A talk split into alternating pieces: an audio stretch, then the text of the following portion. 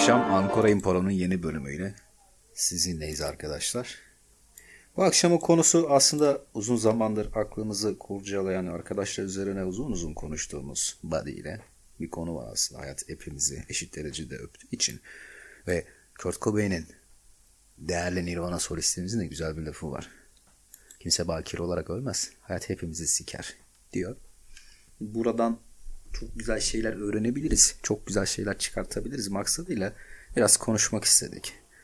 Aslında çok çok fazla şey konuşulabilir. Çok fazla içimizi dökebiliriz ama işe biraz ne açıdan baktığımızı biliyorsunuz. Hey kanka hayat hepimiz eşit derecede kucağa aldığını sen zaten ilk elden de şahit oldun. İkimiz de şahit olduk. Bu yaşa kadar gelebildiysek yani o güzel e, götümüzde bir şekilde geldik yani. Ne diyorsun? Ne diyeyim yani hepimizi sikti geçti hayat. İçimizden geçti sonra. Aynen. Ve ne oldu sonunda? Tecrübe kazandık, öğrendik. Güzel kalçalarımız oldu. twerk bile yapabiliyoruz artık. yani sikile sikile açıldı ama. e lazım hava almak için lazım tabii. Kaplumbağalar da yani. salabiliyorsun artık yani. En azından bir esneklik kazandırıyorsun. Bazı şeyleri göğüsleyeyim mi diyeyim. Böyle hayatta bir şeyleri daha rahat göğüsleyebiliyorsun. Götüsleyebiliyorsun. Ama problemlerle karşılaşıp onları aşabilme, onlara karşı direnebilme dirayetini kazanmış oluyorsun. Aslında bu çok kötü bir şey değil. Hayatta birilerinin seni sikmesindense hayatın seni sikmesine izin vermek daha mantıklı bence. Bu daha güzel bir Stockholm sendromunun en güzel örneklerinden biri. Hem seviyoruz hem bize tecavüz ediyor ve ona bağımlıyız. Evet ama diyorsun ki hani hayatın seni sikmesine izin ver diyorsun da hayat dediğin zaten diğer insanlar değil mi yani? Yani diğer insanlarla birlikte olan bir şey ve siken de onlar yani. yani şey bu hani filozof vardır ya bir tane şimdi ismini unuttum. Demiş ya hani insan insanın kurdudur diye. Sen daha iyi insan bilirsin. İnsanın tecavüzcüsüdür evet. Neydi? Kimdi Sezar o filozof? Mıydı? Sezar değil ya şey antik çağ filozoflarından biri. Ne Pitagoras da olabilir. Hatırlamıyorum. Bilmiyorum. Hatırlamıyorum ismini de. Yani Ama insan insanın kurdudur sözü. olan şey var. Şimdi diğer insanlar seni sikiyor. Diğer insanlar sana e, zulmediyor demek biraz da aslında suçu onlara yüklemek gibi değil mi? Şimdi hayat bir circle, bir chamber olarak baktığın zaman hepimiz trene girmiş birbirimizi beceriyoruz aslında. Sen ona yürüyorsun, ona çakıyorsun, o ona çakıyor. Gelip o da sana çakıyor. Yani onlara başçı, yükleme anlamında demedim ben. Yani şunu demek istedim. Hani başka insan olmasa o zaman kim kimi sikecek? yani başka biri olduğu için hani siken ve sikilen olduğu için yani. Ama hayat bu değil mi zaten? Bütün kararların, bütün seçimlerin iç içe geçmiş hali. Yapboz gibi bir şey. Böyle fraktal bir yapı yani. Senin kararın onu etkiliyor, onun kararı seni etkiliyor. O yüzden hani iki kere düşün kavramı orada ortaya çıkıyor. Bir adım atmadan önce düşün, konuşmadan önce düşün, bir eyleme geçmeden önce bir daha düşün. Ama onu düşüne o düşünmeyi yapabilmen için o tecrübeyi yaşamış olman gerekiyor. Ya da en azından tecrübeyi yaşamış olmasan bile o sonucu hesaplayabilecek mantığa ve olgunluğa ve zekaya sahip olman gerekiyor ki o zekaya erişmen için yine tecrübelenmen gerekiyor. Yani Yo, istediğin aslında kadar. baktığın zaman herkesin tecrübe ihtiyacı yok. Biraz da kendini tanıman gerekmiyor mu bu noktada? Şöyle bak.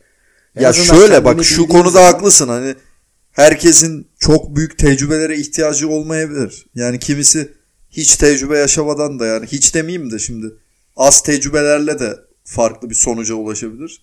Ama şu da var. Şimdi hiç tecrübe olmadan da olmuyor. Çünkü ne demiş David Hume abimiz?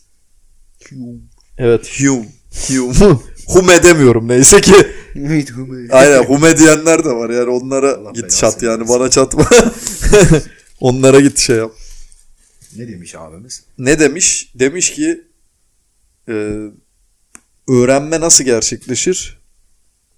Parmağını ısıya değdirirsen. Yani sıcak bir ocağa değdirdiğin zaman ne oluyor? Acı çekiyorsun. Deneyimleyerek. Tabii deneyim. Yani o yüzden hatta çok ileri gidip de şey diyebiliyor mesela. Bu İncil gereksiz bir kitap yani bunu yakalım diyor yani. İyi de hayat her zaman empirik metotla yaşanmıyor ki. Bak sokakta halkın arasında atadan gelen kültürünü sürdüren bir sürü fundamentalist deniyorlar var. Deniyor diyorum çünkü annesi babası ne yaptıysa aynısını yaparak bir şekilde yaşıyor. Hani sap gelip saman gitmek diyebilirsin. Kolay yaşamak diyebilirsin. Ama şu var kesimde- bak güzel bir şeye değindin. Annesi babası ne yaptıysa onu devam ettiriyor ama annesi babasının onu yapmasının da bir background'u var. Yani annesinden babasından görmüş. ha? O da kendi annesinden babasından. Hayır, onlardan bahsetmiyorum. Yani bilinçsizce devam ettiren guruhtan bahsetmiyorum. Şundan bahsediyorum. Onu ilk ortaya koyan insan tamamen işlevsel bir nedenden ötürü onu ortaya koymuş. Mesela burada Kurt Cobain'in sözüyle başladın. Diyor ki kimse bakire olarak ölmez, hayat hepimizi siker demiş. Kurt Cobain mesela e, bu sözde bakireliği kullanıyor. Bakirelik mesela bakirelik de öyle bir şey. Yani aslında baktığımız zaman değerler, etik şeyler, etik e, yasalar vesaire. Hatta hatta din dinde e, geçen işte buyruklar falan bunların hepsi aslında tamamen toplumdaki maddi gelenek göreneklerin hani belli nedenlerden ötürü mesela be- bekaret neden? Neden Ve bekaret? Çoğu zamanla demode olmuyor mu? Şimdi çağ dışı kalmış bir sürü geleneği sürdüren hala toplumun büyük bir kısmı yaşıyor. Din mesela. Yani 1400 öncesinin antika bir öğretiler biçimi. Bunu bir şekilde felsefik olarak alıp hayatına bir parçasına koyabilirsin. Belki spiritüel olarak seni güçlendiriyor olabilir ama onu yaşam biçimi haline getiremezsin mesela. Gelenekleri yaşam biçimi haline getirememelisin. Daha çok- Getiriyorlar işte. Yani getirmelerinin ama o ilk koyan insanlarda e, fark ettikleri maddi gereklilikten ötürü olduğunu düşünüyorum ben. Yani o ilk koyan insan onu belli bir amaçla koymuş tamam mı? Yani böyle bir kuralı belli bir amaçla koymuş. Belli bir işe yarayacağını düşünerek. çağında koymuş onu. Evet çağında koymuş dediğin doğru yani günümüzde geçerli olmayabilir. Çok büyük kısmı da zaten gereksiz. Ama mesela o zaman onun bir mantığı vardı. Bazısı da hala da aslında mantıklı olabiliyor. Mesela ne olabilir işte bu ensest olayı mesela ensest yasağı. Seste nasıl mantık? Ha yasak. yasak. Yani yasak olarak diyorum yani şey olarak demiyorum. Yani hani yasak derken şu anlamda hani ya, devletin yasalarından bahsetmiyorum. Hani e, etik olarak öyle bir yargı var ya toplumda hani Bu ensest. bilimsel olarak da zaten imkansız bir şey baktığın zaman. Hani iğrençliğin de ötesinde bilimsel olarak da hiçbir sürdürülebilirliği yok ki. Ya tamam bilimsel olarak sürdürülebilir yok ama hani o etik o etik e, yasanın varoluşu mesela nereden kaynaklanıyor? Şundan kaynaklanmıyor mu? Yani senin dediğin şeyden kaynaklanıyor aslında. Hani maddi bir karşılığı var. Yani bu fundamentalist gerizekalılar ne yapıyorlar? Yani adam zannediyor ki hani vahiy inmiş zannediyor. Bir şey olmuş zannediyor. Onunla alakası yok yani. Hani o öyle inanabilir. Ama onun vahiy inmesi nedeniyle olan bir şey değil o. Neden var? Çünkü zamanında bu kuralı koyan insanlar şunu görmüşler yani. Böyle bir şey denemişler. Tamam mı? Ve bunun sürdürülebilir olduğunu görmüşler. Gittim annemi neyse. Baktım olmuyor hesabı. Abi yalnız bizde o küfür çok yaygın. Demek ki neyse. Analar kutsaldır. Öyle yapmayalım. Aynen. ya bizim için kutsal da çoğu kişi için. Daha hafif bir şeyle başlayalım. Mesela bak e, görücü usulü konseptine bakalım. Bak toplumun hala büyük bir kesimi eğitimli okumuş kesimleri dahi bak bu aristokrat dediğimiz sınıfta dahi bu kültür hala yaygın. Annen baban sana evleneceğin kişiyi seçebiliyor. Tanışmadan, flört etmeden, onunla daha önce seks yapmadan ya da ne bileyim birkaç zaman geçirmeden evlenebiliyorsun onunla. evet işte bu mesela İlginçtir.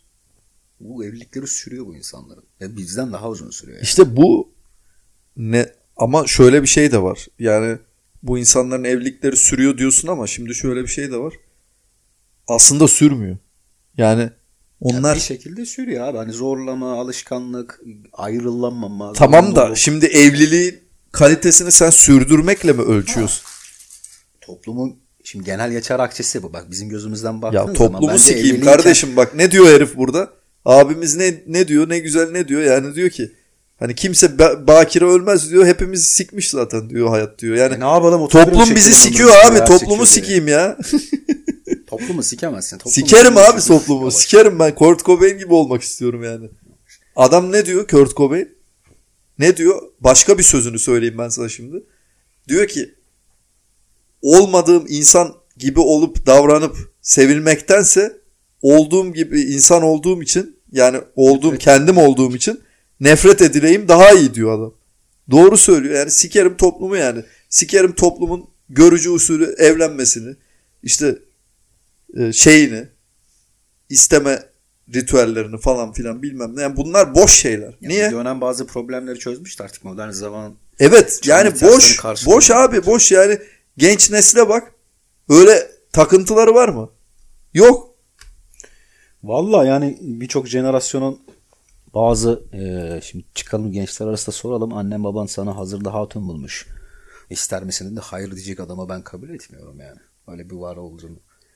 Şu da olabilir mesela. E, One night stand. Ben öyle bir sohbet döndü aramızda. Bu arada annem üniversite mezunudur.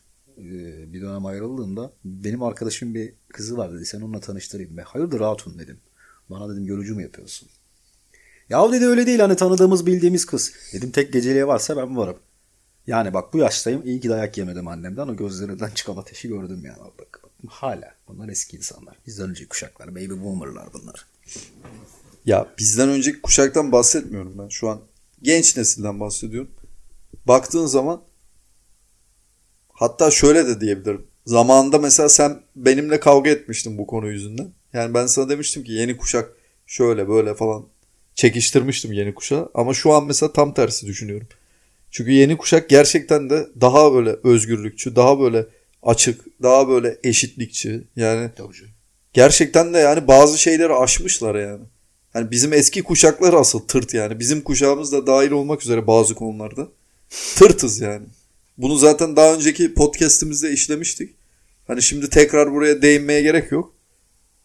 Ama buradan söylemek istediğim şey şu. Yani dediğim gibi hani toplumu bu kadar takmamak lazım. Çünkü toplumun yasaları tamamen toplumdaki o algılar üzerine yürüyor. Yani sen diyorsun ya hani işte bak Algılar değişiyor ya. Bak şimdi işte algı dediğim değişiyor zaten sorun orada abi. gibi Yeni jenerasyon bunu çok güzel değiştirebiliyor. Heh bak sorun orada zaten yani sen değişmiş bir değişebilen değişmiş demeyeyim değişebilen bir algı varken sen niye bunu zorla dayatıyorsun? Bu geçmiyor ki artık geçerli değil yani. Yani Türkiye bak Türkiye yani dönüştü. Çağda papa bile çıkıp yıkanmak günahtır demiş ve bir nesil, üç nesil, dört nesil sığır gibi kendi boku içinde ölmüş yani vebadan. Ha ne olmuş? Sonsuza kadar sürmemiş. Bir Evet, şekilde çağ sürmeyecek. seni değiştiriyor, tarih seni değiştiriyor. Sür, sürmeyecek işte. Yap, yaptığınız şey bize işkence çektirmek. Yani yaptığınız şey bu. Hani sürmeyecek bir şey için bizi hayatımızı sikiyorsunuz. Affedersiniz ama öyle yani. Yaptığınız şey bu. Çok Ya- zikisin varmış senin bugün. Gerçekten yani bıktım yani. evet bir önceki jenerasyonun e, hatalarından hallice yara aldığımız için. Evet Evet, yani bizim özellikle bizim jenerasyonumuz bir de bizim jenerasyonumuz hep şöyle yetiştirildi. Hani bu yeni nesilde öyle bir şey yok Z kuşağında. Bizde vardı ama Y kuşağında vardı. Ne vardı mesela? Aman oğlum siyasi olaylara karışma. Aman kızım işte şuraya gitme. Sen dur ben yaparım sen yapamazsın. Evet yani biz hep isyanla geçti. Ailemize isyanla geçti ömrümüz. Hani o baskıdan kurtulma şeyiyle geçti. Yani ve bizi böyle apolitik zannettiler. Şey zannettiler en sonunda zaten gördüler yani Gezi Parkı'nda şurada burada. Yani biz aslında o kadar da aptal değilmişiz onların düşündüğü gibi. Değiliz tabii canım. Yani Gezi'de birçok şeyi de gösterdik. Gezi'nin dışında duruşumuzla, yarattığımız projelerle, dünyaya olan katkımızla. Ama belki dünyayı kurtarmadık ama ya bir şekilde bir önceki jenerasyondan kopup yeni bir dünya anlayışı getirmenin gerekliliğini en azından fikrimizle gösterdik. Bak bu başlangıçlar, dijital çağ devinimi, e, teknolojik yatırımlar, bu nerd dediğimiz kavramlar falan bizim jenerasyonlarda fırladı. Bu online oyunlar, ıvırlar, zıvırlar falan hep yatırım yaptık bunlara. Evet. Dünyanın dijitalleşmesine bir anlamda ayak açan, e, yol açan jenerasyonduk. Belki bu tamam biz tarihin ortanca çocukları kaybolduk belki bir şeyleri mükemmel yapamadık ama bizden sonraki jenerasyon için en azından bir yol açmış olduk. Bu çok güzel bir şey. Ama o kadar da karamsar değilim ben. Yani biz e, daha yeni sahneye çıkıyoruz. Şu an orta yaşlardayız. Mesela ikimiz de. Daha yeni Tam sahne. orta değiliz ya. Orta kavramı ne abi? Kırkında falan başlıyor benim bildiğim yani. Ya abi şey Ben der ya orta. e, yaş 35 Demez mi? Sıkmışım Dante'yi Cemal Süreya. Cemal Süreya değil ya. Şey neydi? Hangi şairimizdi? Unuttum. Deniyorum biri neyse. Ortaş falan da 70'inde öldüysen eyvallah yani. Ben daha uzun yaşamaya niyetliyim ya. Rock, Rockefeller gibi organ falan değiştireceğim. Yani niyetim abi genç kızlarla takılacağım da. Hayattan almam gereken zevkler var ve bana borcu var yani hayat. O kadar siktikten sonra bir şeyler ver. İnsan bekliyor. O kadar yatırım yaptığım. Ben de istiyorum ha. Sacrificing. Hayatımın büyük bir bölümünü ben Aynen feda ettim. sacrifice evet. Benim de öyle geçti. Ya biraz belki de bizle alakalı olabilir bu. Yani bizden daha rahat geçiren tipler de var şimdi. Yani şimdi onların ağzı ağzımı almayayım burada. Başımı belaya sokmayayım. Kim olduklarını siz çok iyi tahmin ediyorsunuz. Neyse yani sonuç olarak e, hayat harbiden sikiyor bizi. Yapacak bir şey yok. E, ne yapabiliriz burada? Aynı tecavüze uğrayan birisi gibi bundan ya zevk almaya bakabiliriz ya da bu durumdan nasıl kurtulabilirim? Nasıl daha güçlü olup daha farklı şekilde e, kendimi kurtarabilirim buradan? Bunun peşinde olmalıyız. Ki bizim yaptığımız şu anda o yani. Hani geleceğimize hala yatırım yapmaya çalışıyoruz. Yalnız konu nasıl buraya geldi şimdi onu anlamadım. Dramaya bağladın kanka ya. Üzdün bizi şimdi. Evlilikten falan girmiştik gelenekten görenekten buraya geldik yani. Evlilik gelenek görenek ya evlenmeyin bakın dalganıza ya. İlle devlet bunu toplum bunu söylüyor da gidip hani yüzük takmayın parmağınıza. O olmadan da çok güzel şeyler yapabilirsiniz. Evet çıkın takılın bak. İki kere evlenmiş ve ikisi de başarısız şekilde sonlanmış biri olarak çok net bir şekilde size söyleyebilirim. Ha belki benim kötü tecrübelerim. Bunları ben yaşadığım için, ben beceriksiz olduğum için diyebilirsiniz ama Ya senin beceriksizliğinle alakası yok yani. Şimdi şimdi sen sen dürüst davranmışsın. Yani senin yaptığın şey o bence. Sen dürüst davranmışsın çünkü diyorsun ya hani bu görücü usulü falan uzun seneler sürüyor. Tamam uzun sene sürsün. Ama haya- adamın hayatı zindan oluyor. Adam hayat yaşamıyor ki o şekilde. Yaşamıyor Yaptığı- yaptığı- yaşamak için gelmemiş. Sap gelip saman gidecek herif. Ya adamın yaptığı tek şey şu. Görücü usulü evlenmiş veya nasıl evlenmişse bilemem. Yani severek de evlenmiş olabilir. Fark etmiyor. Ama adam şunu yapıyor yani mutsuz. Mutsuz, mutlu değil. Hem mutlu olan insanları ben ayrı, hariç tutuyorum. Onlara hiçbir lafım yok. Onlara hiçbir lafım yok. Yani o hani bu kadar da genellemeyelim şimdi. Nasıl mutlu olabilirsin? Bir dakika orada araya gireceğim ya. Başkası senin hayatını kontrol edip senin adına karar veriyor ve sen mutlu olabiliyorsan burada bir problem vardır. Hayır ama şimdi e, karşılıklı saygı varsa, karşılıklı Sokarım saygısına olan annen baban evleneceğin kadını çıkarmış, evleneceğin adamı çıkarmış karşına. Sen karar vermemişsin. Nasıl mutluluk olabilir bu? Bu teslim olma bence. Yok teslim olma. Yani şöyle söyleyeyim sana hani senin rızan varsa, karşındakinin rızası varsa ve sen gerçekten e, için sinerek yapmışsan bazı şeyleri Ya nasıl inebilir abi? Hayatında ilk defa seks yapıyorsun ve ömründe ilk defa gördüğün bir adam. Vakit geçirmemişsin, onu tanımıyorsun. Neler sever, neler sevmez. Manyak bu adam. tamam ben o tarz evlilikten bahsetmiyorum ya. Görücü usulü dediğin olur abi. Tamam ta, ya tabii ki görücü usulünden bahsetmedim ben şu an. Yani ben genel konuştum ama dediğin doğru. Hani görücü usulü öyle oluyor. Ben genel olarak bütün evliliklere karşıyım. Ya ben genel olarak karşı değilim. Şöyle değilim. Yani nasıl diyeyim? Hani eğer gerçekten o insanla vakit geçirmişsen, hani tanımışsan her türlü, cinsel anlamda da olacak tabii. Yani tanımışsan o insanı, uyum olduğunu görmüşsen evlenebilirsin yani. Böyle evlenen çok insan var yani. 5 sene 10 sene birlikte yaşayıp evleniyor. İlginç olan şu. Neden bir kurumun onayına ihtiyacımız var? Evlilik ne katıyor? Çok Bence güzel bir şey soru. katmıyor. Çok güzel bir bir arada soru. olarak da bir şeyleri başarabilirsin. Evliliğin tek farkı bir kağıda imza atıyorsun bir arada kalıyorsun. Çok güzel bir soru ama onun da bir nedeni var işte. Az önce dedik yani gelenek göreneklerde. Toplumsal düzen falan filan. Bana bürokratik saçmalıklardan bahsetme. Yok İnsan- bürokratik e, bürokratik de var evet bürokratik de var yani aslında devletin bir istatistiği oluyorsun sen Evet. bu şekilde. Ama şu da var yani yasal zorunluluklar da oluyor. Yani yasal şeyler de geliyor. Bir şey diyeceğim. Bu bir istisnai bir örnek gerçi. Ee, 2019'da sanırım bir makale okudum. Bir çift Hollanda'da olması gerek. Abi hastalığı falan yakışıklı. Abla da güzel. Dağa yerleşiyorlar. Bir kulübe yapıyorlar. Bak. Çantalarını alıp gidiyorlar. Dağa yerleşiyorlar. Ağaçları kesip kulübe ev yapıyorlar. Beraber yaşıyorlar. Çocuk yapıyorlar. Bu evi falan değiller. Çocuk büyüyor, eğitiyorlar onu. Bildikleri her şeyi öğretiyorlar falan. Yıllar sonra falan e, çocuk böyle büyüyor. Salıyor kendini böyle şehri keşfedeyim. Ben bir gideyim gireyim ne var dünyada diye bir çocuk. Çünkü çocuğu izole yetiştirmiyorlar. Diyorlar ki hani biz şehirden geldik. Gerçekleri direkt söylemiş babası. Hani biz burada yaşamayı böyle tercih ettik. İstersen gidebilirsin. 20 küsur yaşlarına gelince eleman atlıyor bisikletine şehire iniyor. İki sene kalıyor. Ee, devlet kabul etmiyor bunu tabii. Sen hiçbir yere kayıtlı değilsin. Ne sağlık sistemin var ne bok var bilmem ne. Bir tane kız arkadaşla tanışıyor orada. Kızla alıyor götürüyor ailesinin yanına. Kız daha ee, tabii spiritualist bir tip. Geliyor ailesiyle tanıştırıyor falan. Hemen böyle 100 metreyle ikinci bir kulübe yapıyorlar. Abi ee, bu dediğim olay 60'larda gerçekleşmiş. 40 küsür senedir falan orada bir köy var. 300 küsür kişilik bir nüfus var. Devlete kayıtlı değiller. Resmi olarak evli değiller. Ve hepsi böyle böyle insanlar. Evet çok güzel. Yani böyle yaşanabilir. Zaten Yaşanabiliyor ya. yok yaşanıyor zaten. Şu anda da var o. Yani Türkiye'de de var. Ama Türkiye'de tabii gayri resmi yapıyor insanlar bunu. Korkuyorlar çünkü yani. Korkma da değil aslında yani. Korkmuyorlar aslında ama hani yani milletin lafını duymak istemiyorlar. Yani Ya millet çok ikiyüzlülük ya devlet aman. Ya evet Türkiye'de o iki yüzlü gerçekleşiyor. Avrupa'da mesela veya Amerika'da direkt yaşayabiliyorsun. Ha mesela çocuk olduğu zaman hani çocuğun işte e, şey olayı var. Hani okula gitmesi, şusu busu işte kayıtlı olması falan filan. Ama doğuda daha rahatlar o konuda. Devleti pek sallamıyorlar. E, iyi de yapıyor yani adam. Tamam devleti sallamayın hadi yakalım yıkalım anarşist bir söylem değil bu.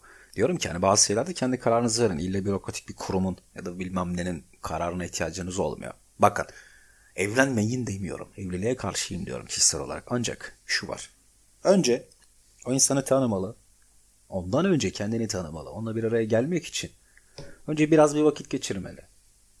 Evlenmeye karar vermenizin altında bir sebep olmalı. Hadi evleniyoruz çocuk yapalım falan böyle. Evlenip hani ikinci ayında çocuk yapan böyle dokuzuncu ayda çocuk doğuran tipler falan gördüm ben. Hakikaten evleniyorlar ve 10. ayda kucaklarında çocuk gör. Lan ne yapıyorsunuz oğlum dedim ya. Ne Ama zaten şey e, evliliğin en önemli gerekçelerinden biri çocuk yapmak aslında. O yüzden oluyor. Çocuğun niye yaptığını bilmiyor ki. İçgüdüsel bir atım bu. Bir güdü yani. Şey gibi.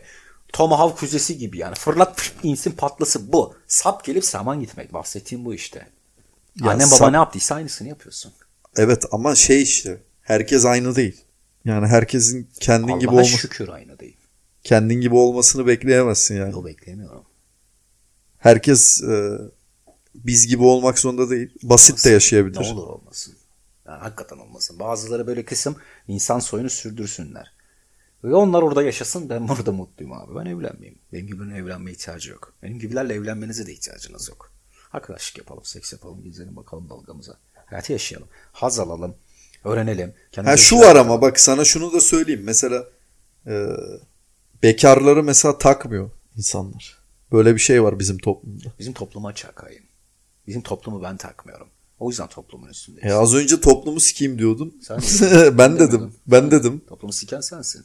Ben toplumu sikmiyorum. Ben kimseyi sikmiyorum. Ben bakıyorum dalgama. Ben onlarla entegre değilim. Onlarla bir bütün içerisinde yaşıyorum sadece. Bak bir uyum, bir harmoni var ama eee, eklemlenmiş değilim bu hastalık topluma. Yani toplumdan izole mi yaşıyorsun yani? Toplumun içinde izole yaşıyorum diyeyim. Toplumun Evet içinde- anladım anladım. Yani toplumun içinde kendin bir ada olmuşsun. Hı. Orada hüküm Özellikle sürüyorsun. ilan ettim. Bu sınırlarımı çizdim ve e, kendi özgürlüğümü yaşıyorum yani. Tamam yine de devletin kurumlarına, yine de toplumun bazı e, bölgesel kurallarına bağlısın. Bir şekilde hayatta kalmak için bağlısın ama hani toplum ne diyor? Değil. Toplumun gelenekleri şundan ötürü değil. Ya da bu böyle icap ediyor diye değil. Bendeki hiçbir şey tamamen e, kendi kişisel mantığım ve etik sınırlarım içerisinde birçok şey yaşamaya gayret ediyorum. Yani şöyle e, nasıl diyeyim sana? Yani senin bu şekilde yaşaman toplumun büyük kısmıyla uyumsuzluk e, sebebi olduğu için senin ancak kendin gibi insanlar arasında. Geçenki bölümde konuşmuştuk. İnsanın etkileşim kurma kapasitesi var ya 110 mu? 120 kişi mi ne? Mesela Evet. kabileler bu sınırda kalıyor. 7 kişi falan 7-8 Aa, kişi. Ring oluşturuyorsun. Evet. Circle. Bak 7-8 tane arkadaşım vardı samimi. Totalde tanıdığım benim maksimum 60-70 kişi. Ya daha fazlasını benim Frontal lobum almıyor zaten. Evrimsel olarak buna hazır değilim. Öyle bir makine değilim ben. Binlerce kişiyi tanıyıp binlercesiyle etkileşime girecek kapasitemiz yok. Tabii. Dolayısıyla küçük bir özel alan yarattım. Bu özel alanda circle'ın, dış circle'ın içerisinde olan insanlar var ve hayatını onlarla paylaşıyorsun. Ya biraz da şeyle ilgili. Hayattan ne beklediğinle ilgili. Yani aslında toplumu eleştiriyoruz ama mesela bunların da bir mantığı var. Yani toplumun böyle olmasının da bir mantığı var. Bir sistematiği var. O da ne?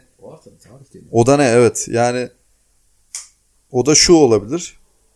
Yani kişi evlenir. Hani kendini topluma bir şekilde kabul ettirir bu şekilde.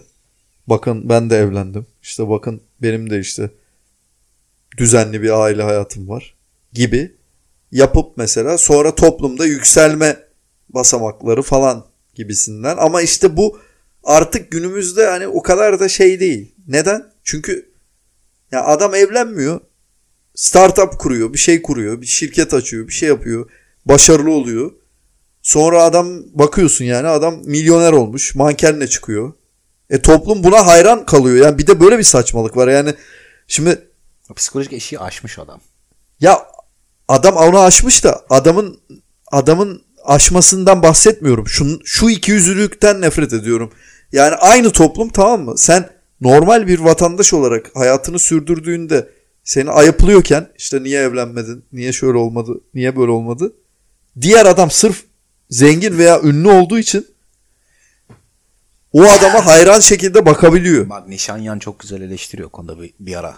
Başı belaya girmeden önce çok güzel yazıları vardı. Blog'undan okuduğum bir aklımda kalan bir şey var. Toplumun prangaları dediği bir konsepti var. İnsanlar o prangaların içerisinde yaşıyorlar. Senin de o prangalara bağımlı olmanı bekliyorlar. Bu e, neydi? Kuyuya düşen üç kurbanın hikayesi gibi. Birbirinin üstüne basarak çıkmaya çalışırlar. Birbirlerine yardım edip hepsi bir arada çıkmaktansa Evet. bir tanesi çıkmaya çalışır. Bir kişi çıkıp başardığı zaman herkes ona imrenerek bakar. Bak bu ben egosundan ötürü gelen bir şey. Ben de, ben de ve ben de. Biz algısı çok düşük bir algı. Bu e, tabi olmuş kurumlara, fikirlere tabi olmuş toplumlarda ben algısı daha yüksektir. Ama benlik algısı daha düşüktür. Evet. E, sürdürülebilir değil, sürülebilir bir toplum oluyorsun. Sabana sürülüyorsun. Ve Aynen. O yüzden hep bir lider bekliyorlar. Kurtarıcı bekliyorlar. Hala Atatürk naraları atıyorlar. Hala RT naraları atıyorlar. Yani ıstırırım diyen adamlar var. Ki Atatürk hani o kadar mütevazi bir insan ki yani ne yapmış? Hani beni takip etmeyin. Yani kendiniz çalışın, başarılı olun. Kendiniz de e, şey yapın. Hani istese çünkü adam der hani beni de izimden izimden gidin der. Demiyor adam bunu demediği halde. Hani mütevazi davrandığı halde adam koyun gibi onun peşinden gidiyor. Ya bu idolleştirme bak bunun üzerine çok güzel bir kitap okudum. Ee, adını hatırlayamadım. Bu Semiramis'te Sekiramis'li bir ismi olan bir herif var. Kahramanın mit, Doğuş Mitolojisi diye bir kitap. Bir ara hikaye yazarken referans olarak bulmuştum onu. Ee, ilk tarihteki kahraman ekolünden son bilinene kadar bir yolculuk var. Hepsi Evet, kahramanın yolculuğu Joseph Campbell. Yok o değil. Kahraman bitiriyor. İnce bir kitap. Tam Teker onu ilk teker ilk belgesel Joseph olarak- Campbell ya- yazmış. belgesel olarak ele alıyor ve çok güzel konulara değiniyor ve en nihayetinde bir e, son sözü var.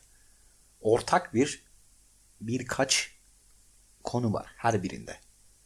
Hepsi birbirine benziyor. Evet. Hepsi birbirinin kopyası. Evet, evet, kahramanı yok. bütün ekoller, idoller birbirine benziyor. Tabii tabii. Şunu çok rahat diyebilirim. Bazıları dinledikten sonra küfür edebilir ama tarihte bir Hitler, bir Mao, bir Stalin, bir Che Guevara, bir Ronald Reagan, bir Winston Churchill, bir Atatürk veya bir RTE birbirine benziyor. Evet yani E, insanların yarattığı ekoller bunlar. evet yani toplum yaratmış bu insanları. Hani bu insanların elbette ki bire, bireysel özellikleri var. Burada o humanizm saçmalığı devreye giriyor. Bak tarihte ne vardı elimizde? Olimpos tanrıları vardı 12 tanrı. Onlar Evet. öldü. Evet. Avrupa'da sanayi tanrıları çıktı ortaya. Bak American Gods diye bir dizi var. İzleyin çok güzel göndermeler yapıyor. Para yeni tanrı. Küresel kapitalizm yeni tanrı. Medya yeni tanrı. Dizide çok güzel şeyler var. E, nüanslar var. İnternet yeni tanrı mesela. Evet. Şu an bizim yaptığımız gibi. Adı sana bilinmeyen e, streamerlar yeni tanrılar oldu. Çağ değişiyor ama ihtiyaç değişmiyor. Evet o insanın doğasından kaynaklanıyor işte bu. Yani insan evrimiyle kültürel evrim aynı şekilde gelişmiyor. Paralel gitmiyor. Kültürel evrim daha geriden geliyor diyebiliriz. İnsan evrimi yüz milyonlarca yıllık bir süreç. Bu süreç 5000 yıllık bir kültürel evrime sığdırılamaz. Hadi hadi o 5000 yıl yazıyla başladı diyelim. Yazıdan öncesini de kabul etsek. 50 bin totalde 50 binmiş. Aynen. Şey bulundu ya Şanlıurfa'daki. Aynen aynen. Yani Göbekli Tepe şu bu falan. Hadi 50 bin olsun. Hadi 10 bin 10 binle çarpalım 50 bin olsun. E, bir anda senin 300 milyon hatta daha fazla yani şu an ben 500 milyon yıllık bilinen bir tarih var bildiğim. tabi yani ben şu an e, doğrudan doğru bir sayı vermemiş olabilirim. Önemli değil o. Yani siz anladınız ne demek istediğimi. Hani öyle bir şey varken öyle bir süreç varken ve o süreç senin genlerine kadar işlemişken sen bunun karşısında 50 bin yıllık ya da 5 bin yıllık yazılı, yazılı tarih diyelim. 5 bin yıllık bir tarihle bir şeyler yapmaya çalışıyorsun. Tutmuyor yani. Sen hala daha o ilkel içgüdülerle davranıyorsun. Az önce Edin'in söylediği gibi. Demişti ki adam niye evleniyor? Sadece çocuk yapmak. Yani bir anlık bir içgüdüyle hani tamam çocuk yapmayı bile neden istediğini bilmiyor aslında. Frontal lobunu kullanmıyor ki. Zaten aslında bir de şöyle bir şey var. Yani biz frontal lobumuzu kullansak belki de hiç çocuk yapamayacağız. Belki de yaşayan- biz arızayız. Belki de aslında toplum normal. Hayır bunu yaşayan toplumlar var. Birth rate düşmüş. Doğum oranı Tabii Japonya mesela. Ya, Avrupa'da yakınımızda. da var. Avrupa'da da var evet. Avrupa'da da var. Japonya'da da mesela çok düşmüş. Yani bu insanlar mesela frontal lobunu çok iyi kullanan yani her şeyi rasyonel yaşayan insanlar. Bir de çok beğendiğim bir akım var. Men going their own way diye. Evet. MG Tow diye bir akım başladı. Aynen, MG Tow, değil, evet. değil de şu an ben de baya baya içine doğru çekiliyorum. Ee, erkekler kendi yoluna diyor. Karşılığında da woman, feminizm akımı başladı. Kadınlar kendi yolunda. Bu insanlar evliliğe karşılar, ilişkilere karşılar ama bir arada olmaya karşı değiller. Sadece dayatmalardan münasır bir özgürlük yaşama arzuları var. Bana kurumlar ya da toplum ne yapmamı gerektiğini söyleyemez diyor bu insanlar. Ha totalde bakıldığı zaman yüzde yüz haklılar diyemeyiz ama bazı geleneklerin yerini farklı gelenekler aldığı sürece ve toplumun adapte olduğu sürece birçok şey açık olmalıyız bence ya. Tabii. Ya zaten şey işte ya. Değişiyor yani ilişkiler değişiyor. İlişki şekilleri de değişiyor. İleride belki kadın erkeğe bile gerek kalmayacak yani. Kadın kendi kendini dölleyebilecek veya erkek bir makineye spermini verip mesela çocuk yaptırabilecek mesela. Yani her şey olabilir ileride. Erkek kromozomlarına düşüş yaşanıyormuş. Efendim? Erkek kromozomlarında düşüş yaşanıyormuş. Ha tabii o şeyden ötürü o küresel ısınma işte çevrenin tahrip edilmesi gibi şeyler yüzünden düşüş yaşanabilir yani o doğru.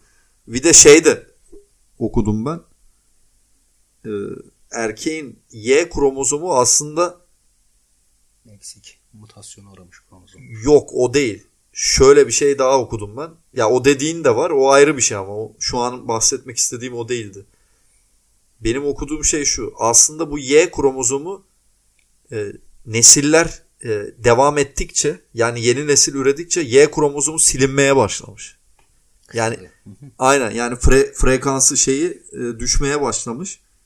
Yani kaç bin yüz, yüz bin yıl alır bilemem ama ileride belki erkeklik Y kromozomu hiç ortadan kalkacak yani. Çok olmaz ya. Tarihe baktığın zaman iki büyük dünya savaşı ve imparatorluk savaşlarında ölen erkek ve çocukların sayısını hesaba katarsan yani kadınların aslında totalde daha büyük nüfusa sahip olmaları gerekir. Zaten istatistiksel olarak dünyada kadın nüfusu daha fazla benim bildiğim. Ya eşit ama hani şey tabii. Değil yani bir Slightly biraz daha hani yüksek kadın. Eşit aslında. Ne, neredeyse eşit de kadın oranı biraz daha yüksek. Ama ilginç olan bu modern çağda bile hala erkek hegemonyasında bir dünya yaşıyorsun kapitalizmin. Bize dayattığı bir ataerkil kural bütünlüğü var. Kadınlara eşitlik veriyoruz işte bilmem ne yapıyoruz da bir sürü atıp tutan bir sistem var ama bakıldığı zaman yine erkek siki peşinde koşan bir toplum var. Doğru. Bizim toplumumuz zaten en başta ikonumuz zaten sik yani sik bizim için bir ölçü birimi. Evet. Buradan oraya hesaplayabiliyorsun, düşüncelerini ifade edebiliyorsun. Yani çok zengin bir kavram. Bunun üzerine birçok şey söyleyebiliyorsun ya. Kendini çok rahat ifade edebiliyorsun skinle. Evet. Yani erkek olmak Türkiye'de daha kolay aslında kadın olmaktan. Kolay değil miyim ya? Kolay, Ee, kolay. Evet kolay ama doğru değil. Tabii. Yani mesela bir tane kadın stand-upçımız bayan Bayan diyorum şimdi kadın, kadın dedim önce sonra bayan dedim. Ona göre yani beni cinsiyetçiyim diye şey yapmasınlar. Ee, o mesela ne demişti? Hatırlayalım. İzlemiştik seninle birlikte. olayım. evet. Anonimam. Evet. Çok üzerine üzerine konuştu arkadaş da nihayetinde şunu söylüyor yani erkek e, çok rahat bir şekilde kadına saldırı yapabiliyor. Cinsel organ üzerinden seni çok rahat bir şekilde yargılayabiliyor. Abla şunu söylüyor yani benim amım anonim bir am mı? Herkesin çok rahat girip çıkabildiği bir mabet mi? Bu nedir? Evet yani aslında eleştirdiği şey çok doğru. Çünkü mesela erkekler küfrederken işte amına koyayım, buna koyayım diye küfreder. Ama kadınlar nasıl edecek? Yani kadın onu da alternatifini sunmuş. Demiş Sikini ki keseyim. sikini keseyim diyor. Bunu diyor ama e, bu sefer erkekler karşı çıkıyor. Ya nasıl olur diyor. Hani uymuyor diyor birbirine diyor. değil ha. Aynı şey değil diyor. Şiddet içeriyor falan. Ya nasıl aynı şey değil kardeşim? Şimdi ama gerçekten bak yani ben bu e, insanların çıkmış olduğu stand-up şovunu canlı olarak izleme fırsatım oldu. Yani başka komedyenler çıkmıştı orada. Ama şunu fark ettim. Mesela oradakiler küfür ederken kadınlar vardı ortamda. Yani aslında hani mesela ben senle burada konuşuyorum veya işte kendi aramızda konuşuyoruz veya başka erkek arkadaşlarımız arasında konuşuyoruz. Arada küfür ediyoruz falan. Hani bize normal geliyor. Ama mesela ortamda kadın varken ve sen bunu sahnede yapıyorken o kadar iğreti duruyormuş ki yani bunu ben daha yeni öğrendim yani. Hala öğreniyorum. Ankara yaparım ama yeni öğrendim yani. ne diyorsun bu konuda? Gerçi ya gerçekten yani şimdi genç nesil mesela küfredebiliyor. Yani kızlar da küfrediyor görüyoruz. Ama hani aslında o kadar şey bir şey değilmiş yani. Ben ne diyorum ya yani birebir olarak değil hani ortamda kadın tanımadığım arkadaşım değilse ve bir ilişkim yoksa onunla onun yanında muhtemelen fazla formal, resmi davranırım. Genellikle zaten ilk tanışmalarda soğuk neval olduğum için. Ama eşimle falan eskiden kız arkadaşlarım yanında Allah ne verdiyse yardırıyordum yani. Onların da ağzı bozuluyor zamanla benim de zaten. Hayır e, yani mesela samimiysen şeysen tamam. Hani o kendi arandaki bir şeydir o. Yani kendi aranda zaten bir jargon oluşturursun. Ben ondan bahsetmiyorum. Yani şöyle bir şey hissettim ben. Ya aslında biz böyle küfür ediyoruz kendi aramızda ama hani kadınlar acaba nasıl, ne diyor buna? Yani empati kuruyor gibi oldum o an. Çünkü ya düşünsene hani kadın aynı şey diyemiyor abi. kadın sikini keseyim diyemiyor ki. Ya biz onu o kadar şey kullanmışız ki hani böyle nasıl diyeyim sana şey kullanmışız böyle hani artık lügatımıza girmiş resmen. Kadın onu kendi lügatına sokamıyor. Onu sordum ben birkaç hatuna hayatımdaki. Yani çok fazla alındığını, rahatsız ettiğini dile getirdiler. O yüzden hani özellikle cinsiyetçi küfürlerden uzak duruyorum onların yanında. İnsanlara küfür edip sinirlendiğim anlarda falan hani e, özür diliyorum ama e, ya küfür edilir. Bizim temelimizdeki, bizim kültürümüzün temelindeki çoğu küfür zaten cinsiyetçi. Bunları maalesef lügatımıza giriyor. Bunlardan kurtulmak, bunlara dikkat etmek zorlaşıyor bir saatten sonra. Dediğim gibi en başta sik bizim için bir ölçü birimi. Biz de bu ölçü birimiyle kendimizi çok rahat ifade edebiliyoruz. Evet. Bugünlükte Ankara Imparo. Yani hala öğreniyorumun sonuna geldik. Hepinizi seviyoruz. Kendinize iyi bakın.